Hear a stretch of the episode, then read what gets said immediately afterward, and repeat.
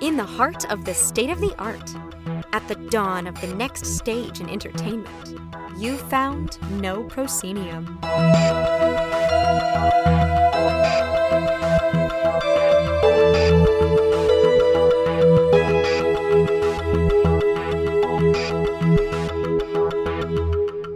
Have indeed found No Proscenium, the voice of everything immersive. I'm your host, Noah Nelson.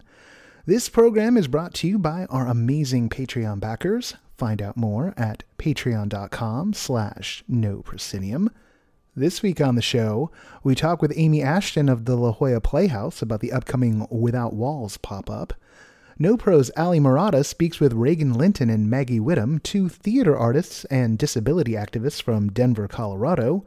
And we'll check in with Michael Andersen of ARGN.com about what's happening in the world of alternate reality games. But first. Hello, this is Kathryn Yu, Executive Editor of No Proscenium. Here's what's in the immersive headlines for July 23rd Facebook's claim to the metaverse, two new location based VR exhibits, and moves both on stage and off stage at the Walt Disney Company.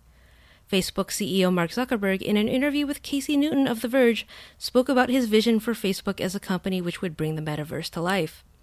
Said Zuckerberg, quote, You can think about the metaverse as an embodied internet, where instead of just viewing content, you are in it, end quote. He describes a future where the metaverse isn't just VR, but also accessible across PCs, mobile devices, and game consoles. Zuckerberg's intention is to reframe Facebook as a metaverse company over the next five years.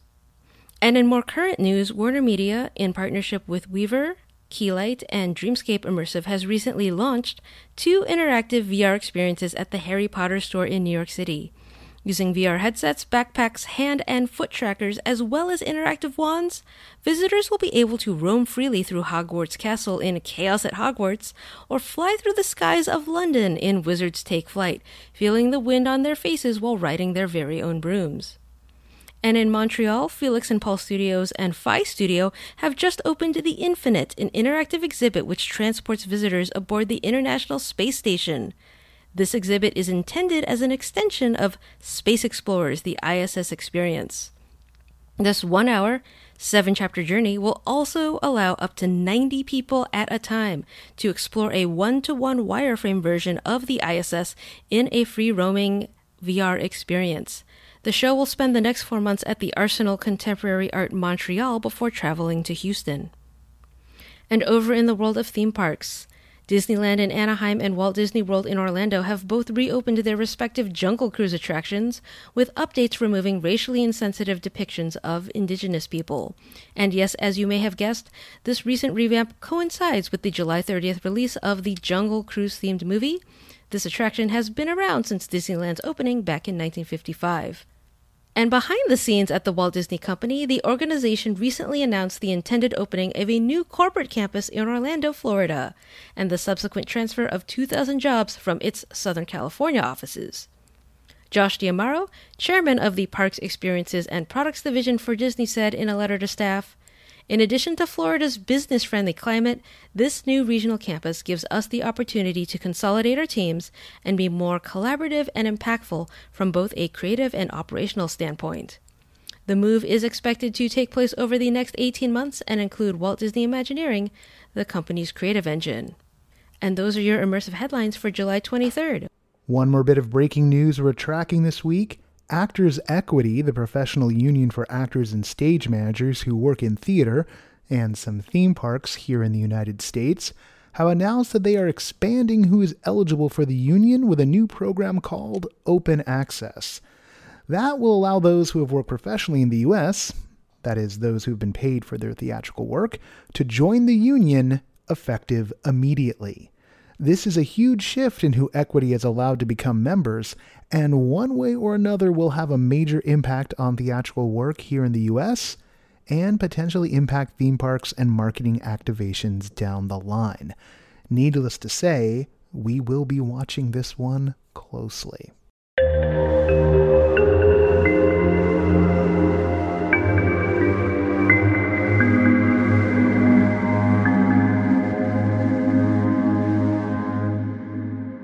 Reached that part of the show where we check in with our friends from around the Immersiverse, folks who cover the scene uh, in all of its polymorphous ways. This week, we're going to slide into the world of alternate realities, specifically alternate reality games. Uh, and for that, we're going to be talking with Michael Andersen of ARGN.com, who's been covering this stuff for forever. Michael, hey, how's it going?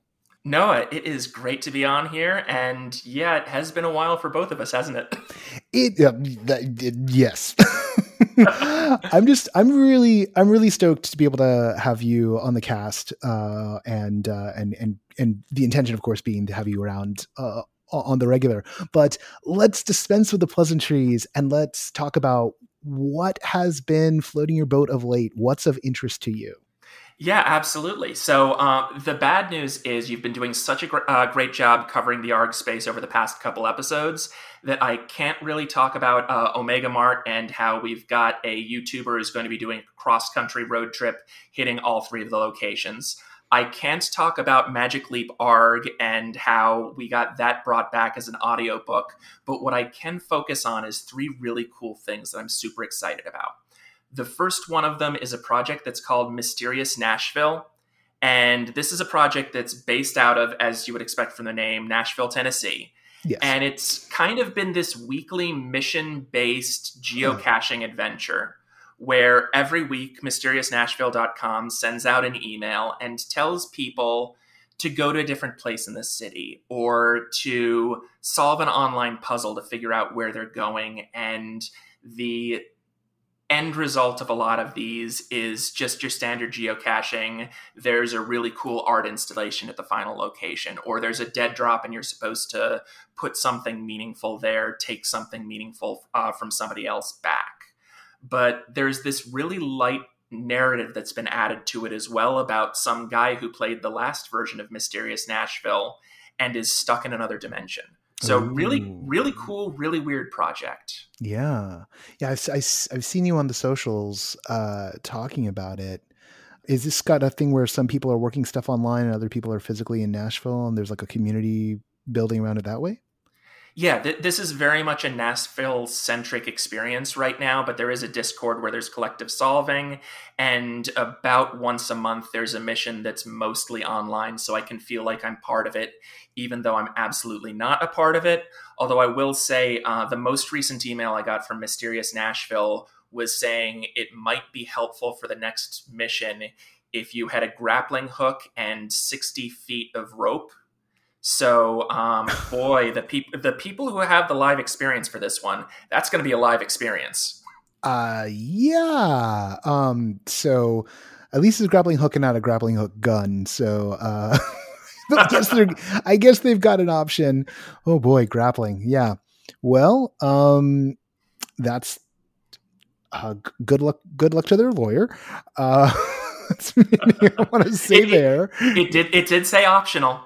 It did say optional. Optional options options are good. Uh, insurance riders are better. Um, not to be not to be a killjoy, but uh, you, you, said there's a little bit of vibe here that's kind of familiar to folks who've been uh, following this for a while. Uh, there's some maybe some uh, spiritually some some stuff that's kind of cool. Yeah, and a lot of this is um, because it's at its core such a narrative location based experiences. I was really reminded when I was following this, especially for the um, uh, TikTok videos where people are documenting this, of the feel I got when I was going through uh, Jejune Institute for day one of uh, following that trail from place to place and having all of these secret things in the city for you. All right. Gotta wonder what it would have been like if TikTok had been around back then. Uh, what's what's another thing you're you're following right now? Yeah, so another one of the games that recently launched is something called Neurocracy. And Neurocracy, if you go to neur- neurocracy.site, N E U R O C R A C Y, it's a story that's unfolding in uh, a future 2049 where a less trustworthy successor to Wikipedia has taken over. Hmm. and the entire narrative is really piecing together what happened for a geopolitical murder by going through the revision history of this slightly less reliable Wikipedia and seeing how the truth is being slightly changed, modified, and piecing together from all these disparate elements what the heck is going on. And for me, it's just really cool to be having this story where, like, I, am used to unreliable narrators where you can't completely trust a character. Here, it's the platform that's the unreliable narrator, and that's just fascinating to me. Oh, that is really interesting. Because when you first mentioned it, like I was, and you mentioned that there was like a website and the kind of it's you know literary. I was like, all, oh, is this going to be like you know uh, SCP, right? You know, uh, is it going to be one of those things? This is this is very very different. This is just like meta narrative as puzzle kind of sounds like it. Yeah, within the alternate reality gaming space, particularly for the web series um, contingent, uh, there's a lot of viewpoints of storytelling and engagement as um, lore diving.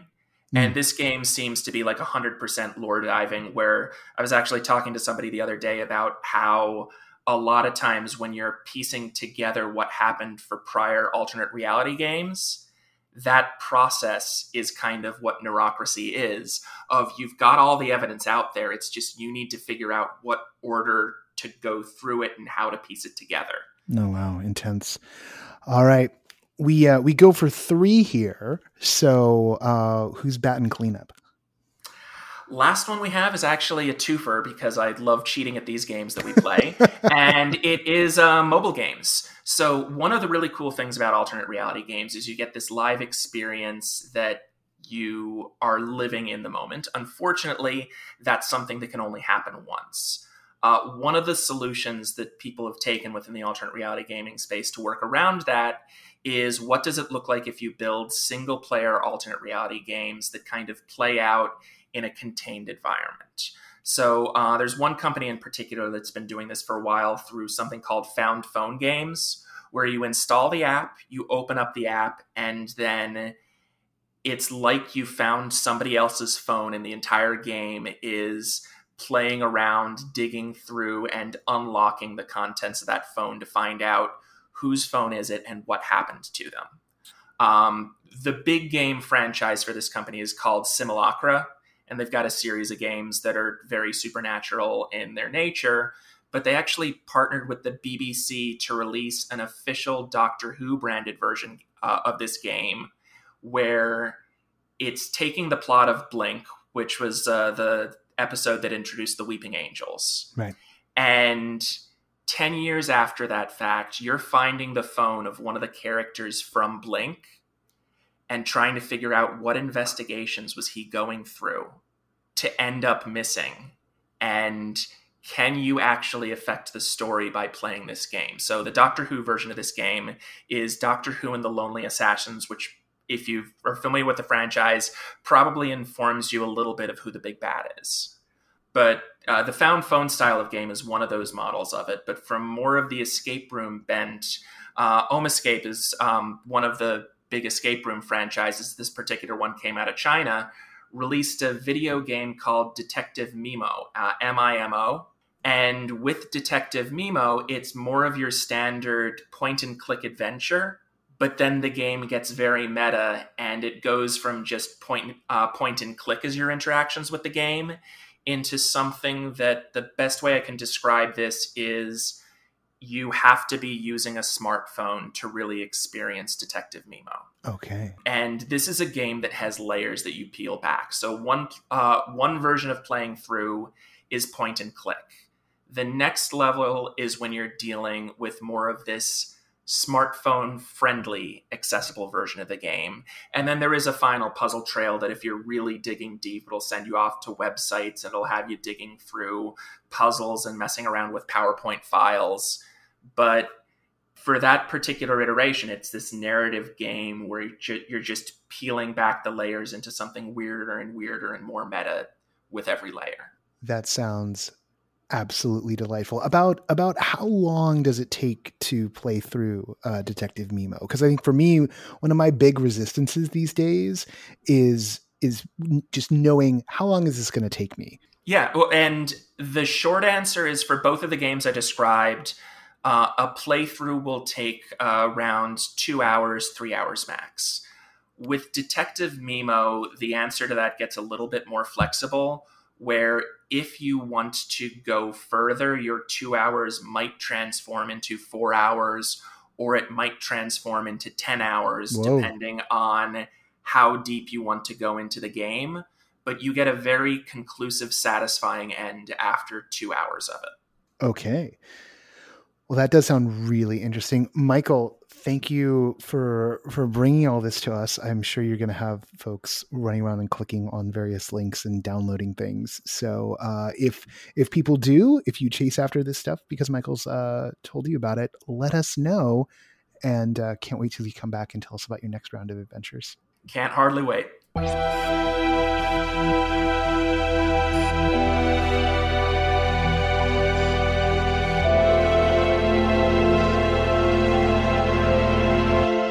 Hi, everyone. I'm Kevin Gossett, the LA Reviews editor for No Proscenium, and I'm here to introduce this week's pick of the week. Every week, our review crew meets in the Discord and in this very podcast feed to talk about the shows that we have seen. It's a partner to the review rundown on the site, and it's where we pick the pick of the week. This week, with the pick of the week, we have Edward Mylechreest. Uh, I'm a New York City correspondent uh, based here in Manhattan. Uh, pleasure to be here. So, Edward, what's this week's pick of the week? Pick of the week this week is Endure, the Run Woman Show. Yes, it is a pun on One Woman Show. It is a one woman show. Uh, it is a show taking place in Central Park, a uh, where you follow a runner as she is training for a marathon. For what reasons? Why are they running? You will find out as you follow them along their journey through Central Park. It's an audio part audio play where you are uh, listening as you follow uh, live performers there with you, and uh, you follow her throughout uh, the park. You will be brought into her world as uh, you travel through the sunshine, through the rain, whatever weather it is. Uh, and it's a fantastic show taking place uh, at the moment.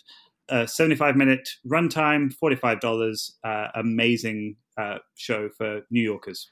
And what exactly makes this pick of the week material?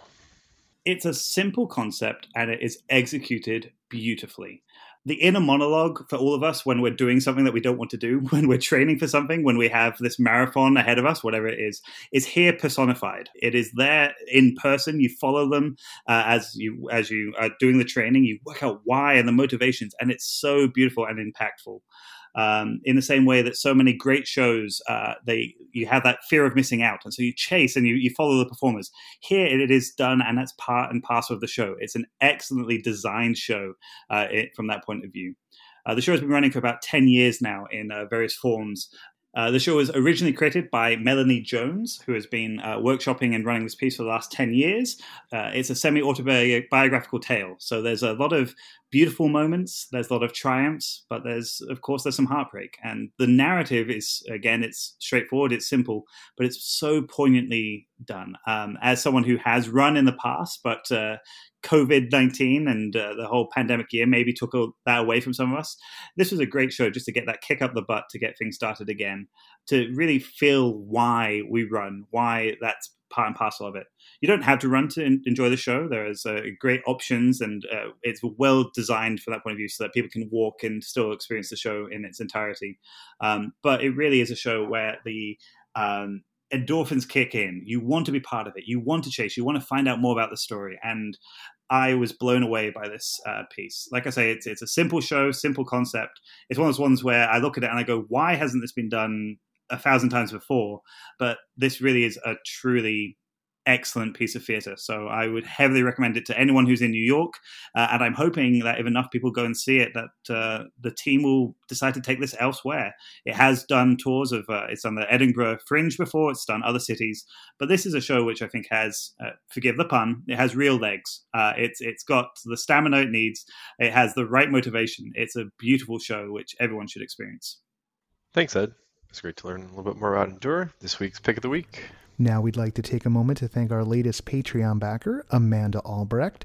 You know, whether or not we keep this show running is up to each and every one of you. If you can, join us in the Patreon at the 2 or $5 level. more if that's your thing. Backers get access to bonus features, including expanded interviews from the podcast and videos from our online events. If you're strapped for cash, and I know how you feel, we can use your help in ways that don't involve money. Yes, it's the old like and subscribe, or in this case, like and share. Nothing beats word of mouth. So please share the podcast and the weekly review roundup and when it hits the call sheet on your social media platform of choice. The bigger an audience we get, the bigger an audience the work we cover gets. Who knows? You just might benefit directly from that yourself one day. And if you can join the Patreon, it's patreon.com slash no proscenium. Still to come on the show, Immersive 101 our chat with Amy Ashton of the Without Walls Festival. But right now, July is Disability Pride Month, which marks the passage of the Americans with Disabilities Act in July of 1990. The landmark legislation expanded access to millions of Americans and changed the way we think about issues of access and ability. Yet the work is far from over and the performing arts have ongoing access issues of their own to which immersive work is no stranger. To mark Disability Pride Month, No Pro's Allie Marotta talks with two Denver based theater makers and disability advocates, Regan Linton and Maggie Whittum. Hi, Regan and Maggie. Thank you so much for being here. Um, let's just start off with some quick introductions. Uh, tell us who you are and what you do. I'll start. I'm Allie Marotta. I am a writer for No Proscenium, and I'm also an immersive theater creator and a disabled uh, patient advocate. Hi, my name is Regan Linton. I'm a theater artist, uh, disability advocate, actor, director, and former artistic director of Family Theater Company in Denver, Colorado. Hi, I'm Maggie Whittum. I'm a filmmaker, theater artist, and disability advocate. Thank you both so much for being here. I'm so excited to be talking a little bit about accessibility and what that looks like for immersive theater. So let's start off with um, just tell us a little bit about the work you both have been doing uh, with regards to immersive theater and accessibility. So I am mostly an actor. Uh, in terms of my experience with immersive theater, it's mostly been as an actor and as a disabled actor. It's always a question, you know, of what the accessibility is like for me as an actor and for the people who are potentially disabled audience members. I have mobility disabilities. Um, so I've had the opportunity to work on a couple of really interesting projects. And I think that it's important to incorporate disabled people and the ideas of accessibility because so often it's just kind of an afterthought or maybe it's mm-hmm. pinned on at the very end. So I'm really excited that it seems like there's a trend towards including it a lot more. Yeah, so I'm an actor, kind of like Maggie, first and foremost. Um, I use a manual wheelchair due to a spinal cord injury. And really, I started kind of getting exposed to immersive theater, I would say, over 10 years ago. Um, living out in LA, and there were a couple of immersive theater companies. So I really started the process as an audience member, you know, attending and kind of through the lens of uh, being an audience member, looking at how are these immersive performances set up? Um, what is their attention to accessibility, both for audience and for performers? Uh, and then have since then kind of you know worked as an actor in, in a variety of immersive performances as well as a, a consultant on a couple of um, immersive theater projects. So i've tried to kind of keep a very 360 holistic um, lens on, on immersive work. I was wondering have either of you worked in a more traditional like proscenium type of theater setting? Yes absolutely. That's where most of my experience lies yeah, likewise. I think we've both had a lot of experience, which is, you know, kind of lends itself also to when you start moving out of the traditional theater space and, mm-hmm. and rethinking. And um, in some ways, you know, the traditional proscenium theater uh, if even if you're just talking the literal structure of it, it's often kind of set in stone. And one of the beauties of immersive theater work is that the boundaries are a little bit more fluid. And you know, accessibility is all about adaptation and all about um, mm-hmm. being able to kind of work and shift. And so I think there's a great opportunity for immersive work to, in some ways, be even more accessible than traditional proscenium theater uh, settings. Yes. Um, I, I was wondering uh, one of the things that I think about a lot is that immersive work is often not seated. And that is something that has to be considered for uh, audience members and actors who use mobility devices. What are some other things that are differences in terms of accessibility? I think that immersive theater can often be a very sensory experience, visually, auditorily, sometimes with smell and taste. And, you know, all of those can be potential disabilities that a certain person has that they can't see, they can't smell, they can't uh, hear, those kinds of things. Yeah, definitely. And I think it's often a much more intimate experience, at least in my previous experiences with immersive work, you know, where either you're moving with an audience or you're right up next to the performers or, you know, so so those are also just things that factor into accessibility in terms mm-hmm. of different people's social engagement and how that works, either physically, cognitively, sensorily. um, you know, uh, I think those are, you know, usually in a traditional theater space, it's like, yeah, you're set, you're, there's the fourth wall, there's the boundary, and often those boundaries are skewed in immersive work. And um, that it has a big impact on accessibility in a variety of ways. Absolutely. So, like you had said earlier, immersive work is different and that offers us a lot of different flexibility in terms of our accessibility and accommodation options. What are some new uh, tools, maybe, that we have discovered with this pivot to what we'll call quote unquote pandemic theater, uh, specifically for immersive creators? I mean, I think that the pandemic has closed a lot of doors um, for people and closed down people's lives, but it's actually opened up the lives of a lot of disabled people because suddenly they can access uh, certain cultural experiences from home. I know that's certainly my the case with me. I had a stroke and I can't drive, and so it's very difficult for me to physically get to places. But if something is offered virtually, then suddenly I can attend and it's it's opened up a new world for me and a lot of other disabled people. Yeah, and I would just build on that by saying that um, I, I, think this last year and a half of, of the pandemic has really exposed a lot of us to having to adapt in different ways, using different technologies, thinking about our work in different ways. Uh, and, and particularly, there's also been a very strong focus on inclusion and thinking of like, who have we previously been leaving out? You know, as people kind of get plunged mm-hmm. into new environments that are not familiar for them, it's a, kind of awakened everybody to, oh, we've been creating environments that have not been available to other people. So, especially as we kind of get back into uh, theater and cultural experiences, uh, you know, keeping that lens on it. And, and I think people are really eager to get back, you know, into flesh and blood experiences, but, um, you know, thinking about them in a different way. So I think it's really been just that creative creativity that's come from awareness. I certainly have also benefited from having so many different options for performance and being able to access performance from my own home has been a game changer. And I know that is resonant with a lot of other disabled audience members and creatives. So we're coming up on the 30th anniversary of the Americans with Disabilities Act. What have you noticed has changed so far? And what work does the industry still have to do in terms of accessibility in immersive theater? Um, well, I'll, I'll jump in. um, yeah, I, I mean, I think First, I think it's really important that we remember that the ADA was for everybody. It's not just for folks with disabilities. It's made mm-hmm. our entire country more inclusive and accessible um, across the board, regardless of whether you uh, identify as disabled or non-disabled.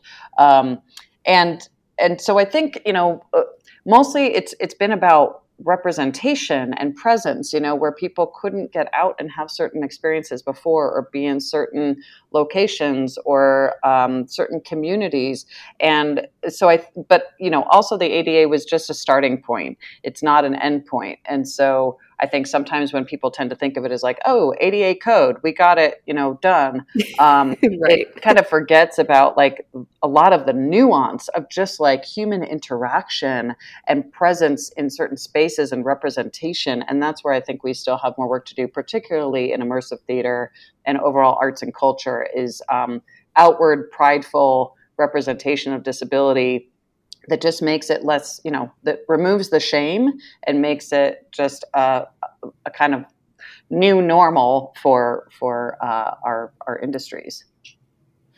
Yeah, and I would just add to that. It's actually the 31st anniversary of the ADA, passed in 1990, and it was the biggest right. expansion of civil rights um, legislation since the Civil Rights Act in the 60s. And so it is for everyone, and accessibility benefits everyone.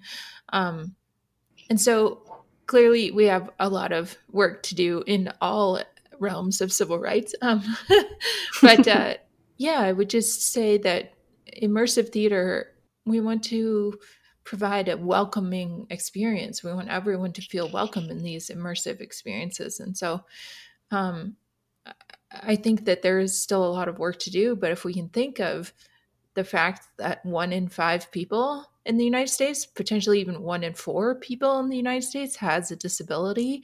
Um, if you're thinking about access from the beginning, then you're increasing your uh, potential audience. Yes, exactly. And I think that is a big difference, as you both have stated earlier. Um, when access is included in the planning and the thought process of the show as opposed to added on after or as a box that you have to check off. Um, that changes everything. So, with that in mind, I would love to ask what is one change or an action or a tool that immersive theater makers can use or do today to make their work more accessible? Well, I, I would say exactly what you just said that access starts at, at at step number one. It's not step number 26. Um, mm-hmm.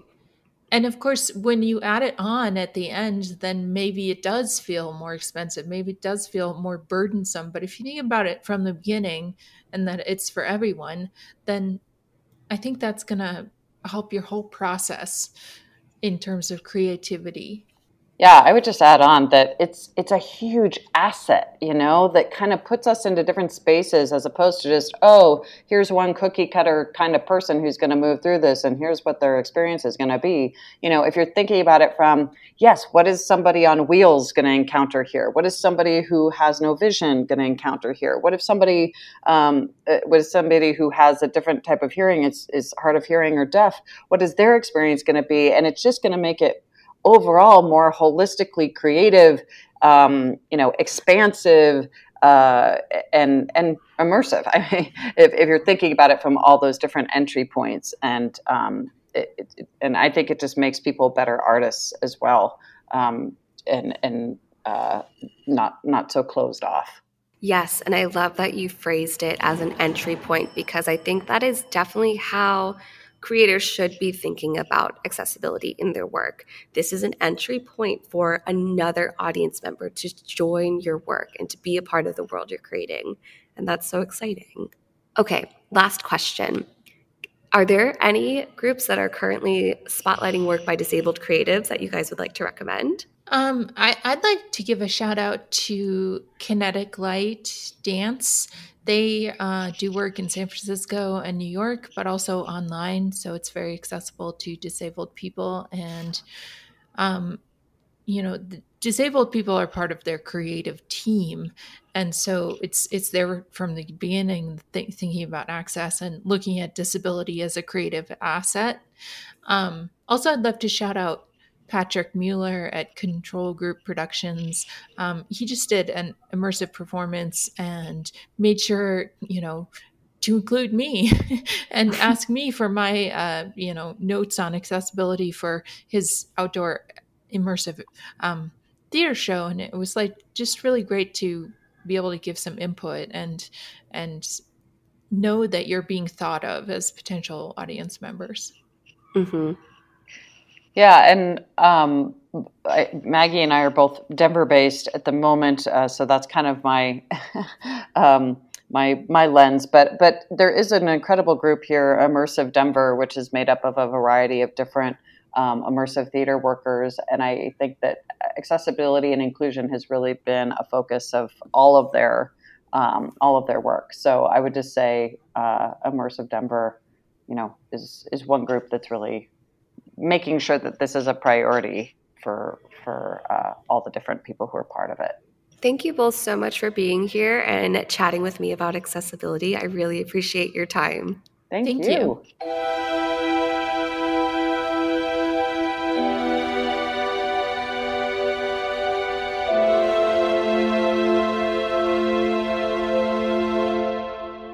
Back again for your favorite segment of the show and mine. It's Immersive 101, and joining us again is Kathryn Yu, executive editor of No Proscenium. Hey, Kathryn. Hey, everybody. What do you have for us this week? Well, I thought we would talk about all the different kinds of realities. That's plural, Noah. What? There's more than one kind of reality. Oh, I'm in trouble. Yes, you are. All right, what are the different types of reality? So, one of the ones that we talk a lot about on the podcast and on the site is virtual reality. And this is something where the participant is immersed completely in a digital environment. So you feel kind of fully enclosed and you're literally transported to some other time or place or planet when you put a virtual reality headset on. Oh, that's like what my Oculus does. Exactly. So if you've Okay. got a Quest, you've got virtual reality. Um, so that's virtual. Uh, you mentioned an augmented. What's an augmented reality? So right now, typically what happens is uh, for most people, augmented reality would exist on their smartphone device. And they'd be looking at the real world through their device with digital stuff overlaid on top of it. And so you could be looking at your backyard and you could tap to do some stuff on your phone, and then like a Pokemon would appear. And that Pokemon is an overlay on top of your physical environment that you can still see. So you're not putting anything on your head, at least not for most people. Got to catch them all. Okay.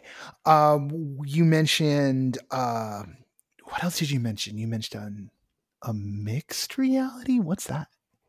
Right. And so for a lot of people, um, mixed reality is this awesome convergence of augmented reality and the real world, in that you will be able to interact with and manipulate both your physical environment as well as your digital environment. So imagine a scenario where you've got a digital cat in your real life living room, but that digital cat knows where your coffee table is and where your sofa is, and you can interact with all of the things that I just mentioned, and they know about each other.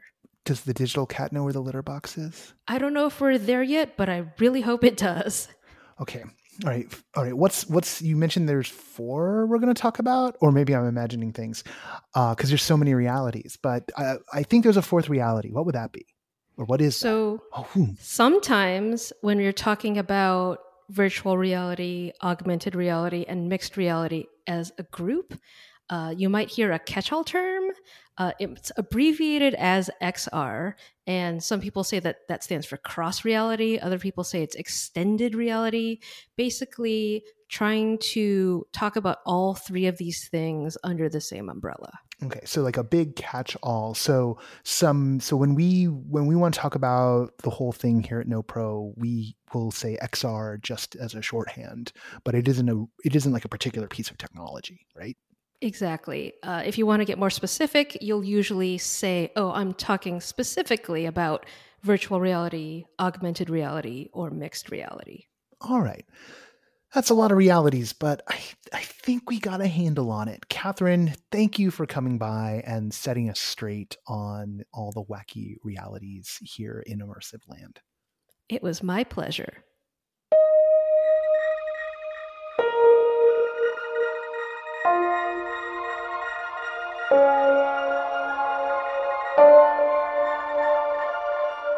Joining us now on the show, we have Amy Ashton, the producing associate of the La Jolla Playhouse, who is leading the efforts these days over with a Without Walls. I got that right, right? Without Walls, yes. Yeah, yeah. Well, that you're leading the efforts with Without Walls. So um, that's but we do all this vigorous prep, and then I just wing the first question because it's no proscenium. um, why not? Why not? Um, Without Walls has long been a favorite of us here at No Pro, but for those, uh, particularly maybe those of uh, of us in the audience who are coming from the virtual reality realm or escape rooms, uh, tell could you tell the audience what Without Walls is? What's the mission here? Sure, absolutely. Without Walls um, was founded a few years ago. Um, Chris Ashley, our artistic director, you know, has long been leading the Playhouse and has done you know an incredible job with our subscription season and all the stuff that happens on campus at the La Jolla Playhouse, which is at UCSD, um, and really wanted to find a way to engage with you know what time was a kind of newer frontier of work with of work that happened either outside of a theater or redefined what the theater space was, and really just finding ways to a way to bring that to the, the audiences, both at the Playhouse in San Diego at large in Southern California, um, and really like you know what he was seeing in Europe, being able to do some of that here on our side of the world.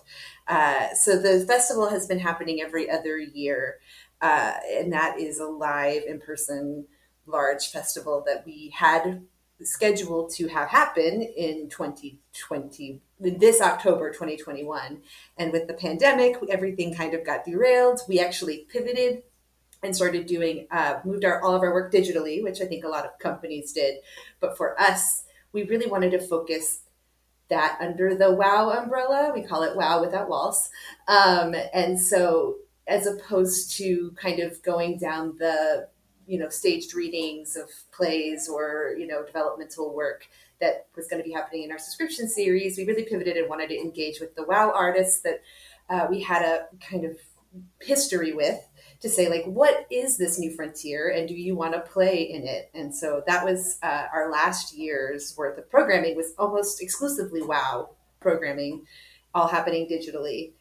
So in or in this transition moment of coming you know through, maybe in the middle still of this pandemic, but uh, starting to be able to gather again, especially with being able to gather outdoors. We wanted to find something that is not the same scale as the normal Without Walls Festival, which is a four day, you know, has 15 to 20 different uh, you know acts doing different performances at different scales kind of all over a large um, some sort of a space whether it be a campus or outdoor area with other buildings uh, to actually just kind of look at that, think pop up, think street street art, think community. So we we um, have engaged with five local artists, most of whom have already been a part of the WoW Festival or have worked that you know worked in that realm to create little tastes of their work. In, in, in and we're going to create in essence one sit down of like 90 minutes or so where folks can come and get these little tastes of some celebratory wow work to uh, really just mark this moment of being able to come back together and enjoy live art at once in one place. Who are some of the folks that you've you've tapped to be part of this uh, pop up setup? Yeah, so we're working with um, Blind Spot Collective, which uh, is a, res- a, resident theater company with us. They actually started their residency in the 2021 season, and we have extended that now that, again, that season didn't actually happen live. Uh, so they're going to be with us at least through 2022 as a resident theater. And they were a part of the 2019 festival with a piece called Hall Pass, which is done in a, in a school uh, near the festival grounds. Oh, um, yeah, so I saw that. That was most excellent. They're really, really wonderful, and they have been embedded in the community in a way that uh, has been really exciting. And they work kind of with all they they they, have, they find a way of kind of unearthing and, and engaging with artists that uh, that had never crossed my desk before. It gets I just find that to be really really thrilling. So they're they're working with some devised work. They've done some um, some surveys with the community, and they're they're using the responses from that survey to create a, a piece called uh, "When the Bubble Bursts," kind of reflecting on the last year and a half and what we've gained and what we've lost, and how how to celebrate that. Uh, where we're at. Um, Jessica Prudencio, who um, is the local director, she was she had a piece in the 2019 Wow Festival called PDA, um, and she's working on a dance piece that's going to be exploring you know this experience of isolation and readjustment really interested in kind of how our bodies have have functioned in this new world and and and in the old world and in the you know kind of transitional period that we've been in um, and really interested in engaging engaging with both the humor and the humanity of that uh, and then we're also working with uh, san diego black artist collective which uh, actually is a newer group for the playhouse but we um, were a part of their juneteenth uh, programming. They uh, we par- partnered with them for one of their pieces, and they are continuing. It's a musical exploration of um, how Black artists have shaped the history of America and the history of the world. Uh, through, mostly predominantly through music, the lens of music. And um, so they're really interested in evoking the cookout feeling and, and kind of bringing that project, which originally was digital, into the uh, site specific and immersive world that will be a really, really fun uh, exploration on that. We're also working with David Reynoso and Optika Moderna. He's a resident artist with us uh, as well, and he has been involved with Wow Festival for a few years with his pieces of Las Quinceañeras and Waking La Llorona, uh, both in 2019 and 2017. Um, and he's working on a piece that would hopefully do some engagement with uh, younger audiences. Um, and finally, Kenny Ramos, who is our, our late, our newest artist in residence, uh, and he is interested in exploring the idea of land acknowledgement and the land that Liberty Station, which is where we're holding this uh, this event, um, exists, and and looking at, at, kind of what that what that story of that land is, and what when we talk about land acknowledgement, what that means, and how he is Kumeyaay, a native Kumeyaay, lives on the reservation and um, how that relationship can start to be more authentically uh, examined and how we can bring that community into a community that maybe they haven't always felt welcomed into, which feels uh, feels pretty much on the forefront of a lot of our thoughts these days. So yeah, so those are our five our five artists, and they're just I couldn't be more excited about all of the way that they're and they're all working together because we want the event to feel uh, cohesive. So it's not like you come and you just see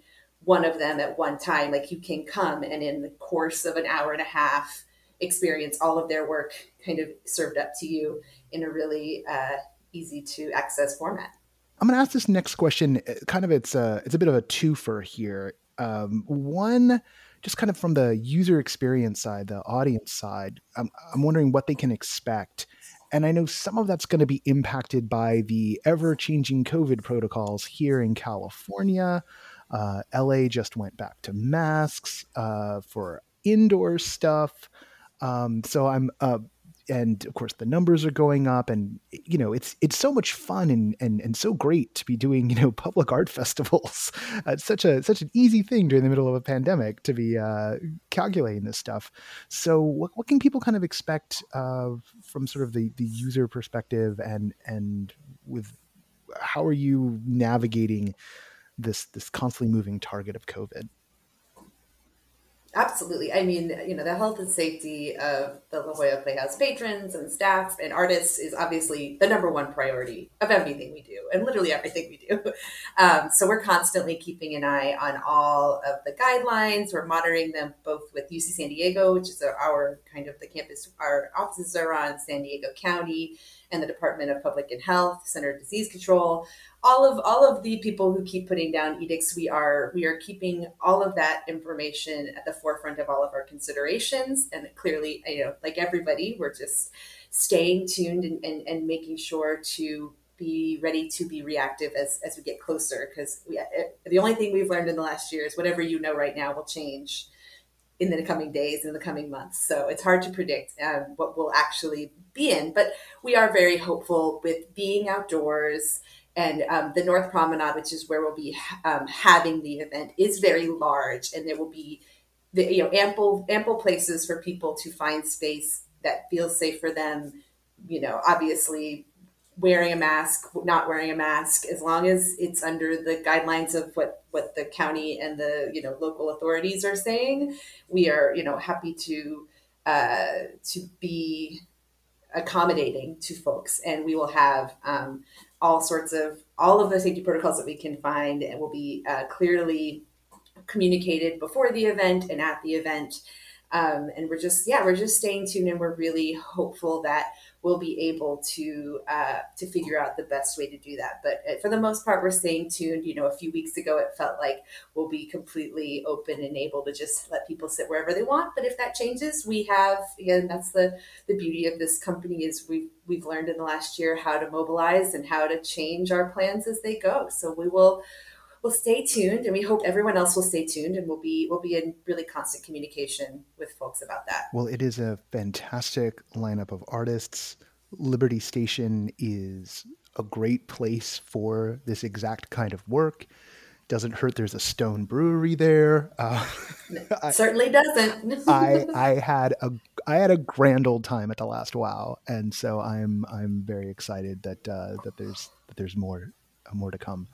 Uh, yeah. Amy, can you uh, stick around for a couple of minutes to do a little overtime with us uh, in the bonus section of the cast? I'd be happy to. All right. Amy Ashton, thank you so much for being on the podcast. It was a pleasure. Thanks for having me.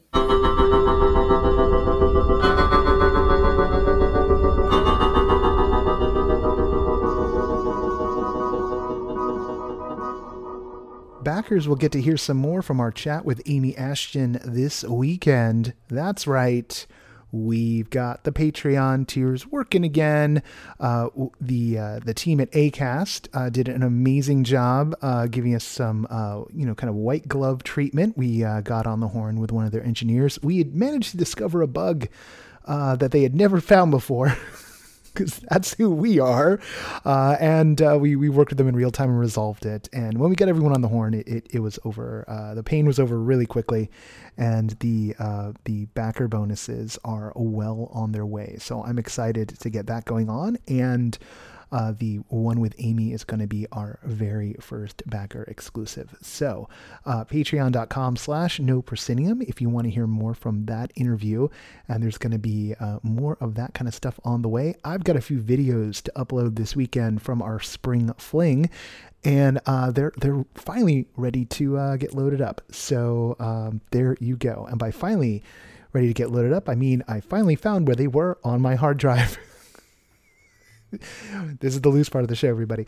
Um, uh, we're we're tracking so much. Uh, just so you know, like the original plan for this was we were going to do our feature on Little Cinema. We're still working on that. Uh, the week just kind of crunched me in a way that I didn't quite expect, so I'm, I'm pushing that one a little further back.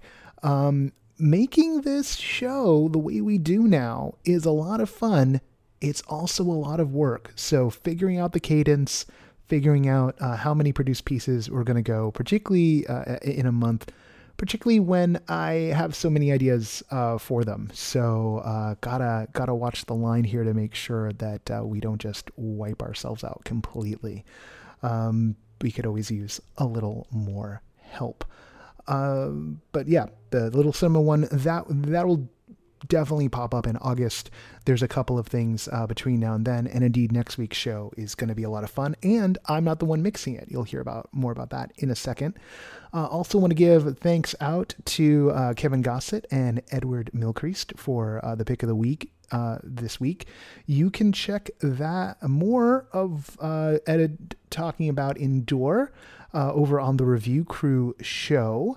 Uh, they go deeper there. That is one stop back on the feed. You'll also find Juliet Bennett Rylah talking about Siobhan O'Loughlin's Every Day I Hope. That was a show I caught last week. Siobhan's a friend. Uh, and as you know, like our voice at the start. Uh, so obviously, I can't uh, review those things, uh, but uh, I like the show a lot. So there you go. I liked my friend's work. What what a shocker! But also, no, I mean, uh, like a, a, an interesting evolution of of the work Siobhan's done, both in person and uh, online, uh, a real evolution of, of, her work. But Juliet, uh, who had never gotten to see a Siobhan show before, uh, she talks about it on the review crew. Uh, Patrick talks about Madrid Noir, which is on Oculus right now. Uh, that's a piece that Kathryn really loved at Tribeca this year, and now it's out on Oculus for all. there's there's a lot. Check out the review crew show. Um, also want to thank Allie. Uh, Allie uh, pitched the idea about doing something for Disability Pride, uh, you know, back in June, and I was like, all right, let's go. Uh, so big thanks to Allie for uh, pitching that and for letting us have that on the show this month. Um, what else is there? Uh, of course, thanks to Michael Andersen. thanks to all of our friends out there who cover this stuff. To, to Michael, to Kent Bye, to David and Lisa, all have been on the show, out to Scott Stein, who's out there uh, at CNET, um, to Todd Martens at the LA Times, just everyone, everyone uh, who's uh, putting an eye on this space. Uh, we, um, you know, uh, to Alexis Soloski at the New York Times, uh, just big shout outs uh, for uh, helping uh, elevate this work in the eyes of uh, the general public. That is that is a big reason why we exist. And indeed, um, you know, I, I made the formal pitch earlier, and yes, we always need the money at the Patreon, but it is actually really important uh, for folks to share this podcast, to share the rundown, to share the call sheet, which comes out every other week, sometimes weekly when there's enough work. Uh, you know, those all do good numbers for us. They can do a lot better. And the more that gets out there, uh, the more people share those particular pieces, I think the bigger an audience we get. And then in turn, the bigger an audience we can turn around uh, and give to the folks who we cover.